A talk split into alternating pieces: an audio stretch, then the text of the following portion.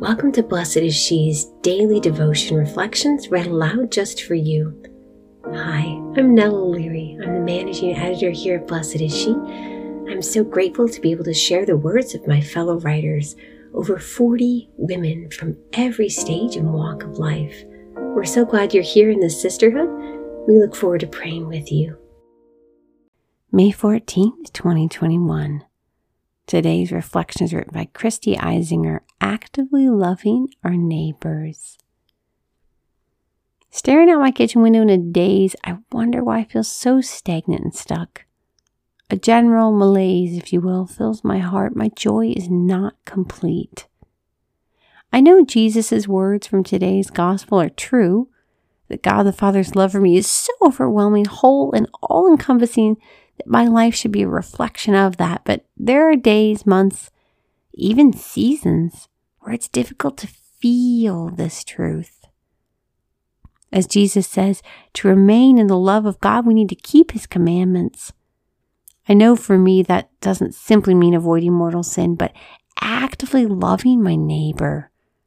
I struggle with this on a daily basis. Maybe you do too. I speak with impatience and shortness to my children when they're simply asking for direction or love.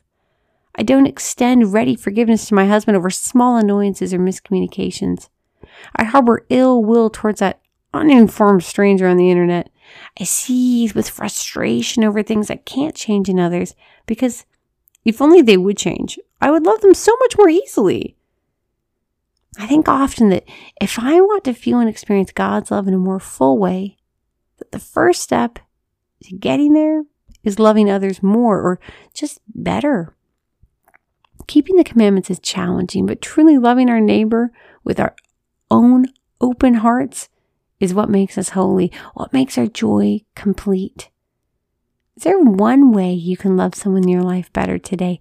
Small acts of service, words of encouragement, or just some simple ways to express our love to those we care about most and to those whom we need to care about more. Lord Jesus, we thank you for this day and for this sisterhood.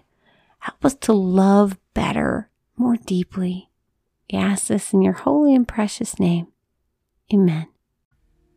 Thank you for listening. You can subscribe to receive our devotions via email at blessedshe.net slash subscribe.